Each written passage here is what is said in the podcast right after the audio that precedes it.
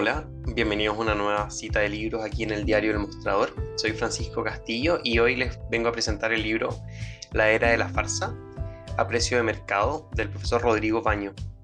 El profesor Rodrigo Baño es profesor titular del Departamento de Sociología de la Universidad de Chile y es también autor de diversos libros, tales como Lo Social y lo Político, de Augustus a Patricios, y Va a caer, como decíamos ayer, y también es editor del libro La Unidad Popular 30 años después.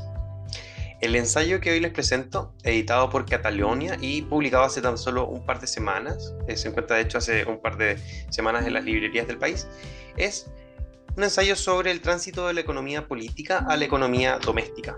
Perdón, de la economía doméstica a la economía política, al revés. Se analiza cómo ha transitado la economía de las familias a la economía de la sociedad. Y me gustaría leerles un párrafo. Volviendo al asunto, no es que antes no era farsa, Siempre la hubo, pero no era el rasgo predominante del pasado. En cambio, ahora la farsa pareciera haber estallado en todas las esferas de la vida. Es cierto que es más manifiesta en lo que se denomina arte, donde la farsa es exagerada hasta lo grotesco de no saber lo que es arte. Y es muy notoria en la política, llegando a ser la farsa una especie de apellido de dicha actividad.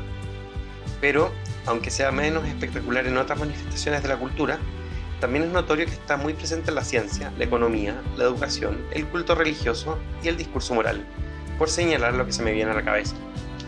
Profesor Baño analiza, como les decía, el tránsito de la economía doméstica a la economía política, teniendo como presupuesto que nuestra época es especial, o más bien hemos cambiado cultural y socialmente, y que este cambio tiene mucho que ver con las relaciones que podrían existir entre las condiciones materiales de existencia y nuestra realidad, cómo construimos cultura y sociedad. ¿no?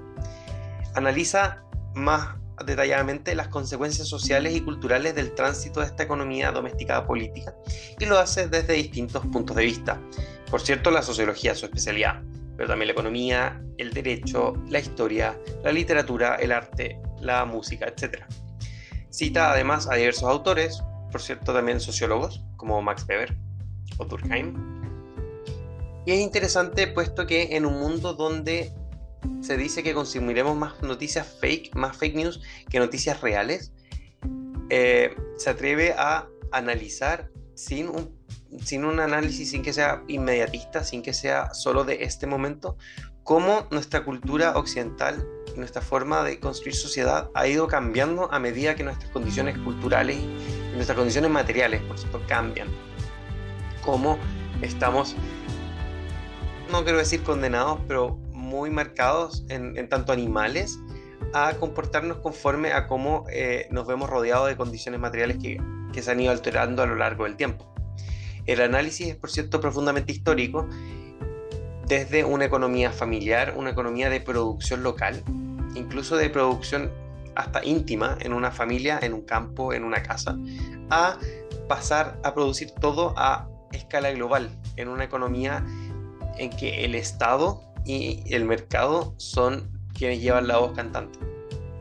Les invito a leer este ensayo de la, llamado La Era de la Farsa, del profesor Rodrigo Baño, es un libro que además puede ser complementario a otros como por ejemplo de Animales a Dioses o Homo Deus. Es un libro que estará en las librerías del país en la sección de actualidad. Me parece un ensayo muy interesante porque además está escrito en un lenguaje no formal, es un lenguaje muy cercano al lector, es un lenguaje que también da cuenta de la ironía al escribir del profesor Baño y cómo las preguntas que se plantean son las preguntas que quizás nos estamos haciendo muchos de nosotros en un tiempo en que, en una vuelta de tuerca de la historia, nos encontramos ante avances de espacios no democráticos, con crisis económica, con crisis política, por cierto, nuestro país con una transformación constitucional muy relevante. Por lo tanto, es un libro muy actual que nos puede dar algunas luces de cómo comprender por qué estamos como estamos y dónde estamos. Les invito también a seguir escuchando cita de libros en el mostrador y nos pueden seguir en nuestras redes sociales en Instagram, en Twitter. Hasta la próxima.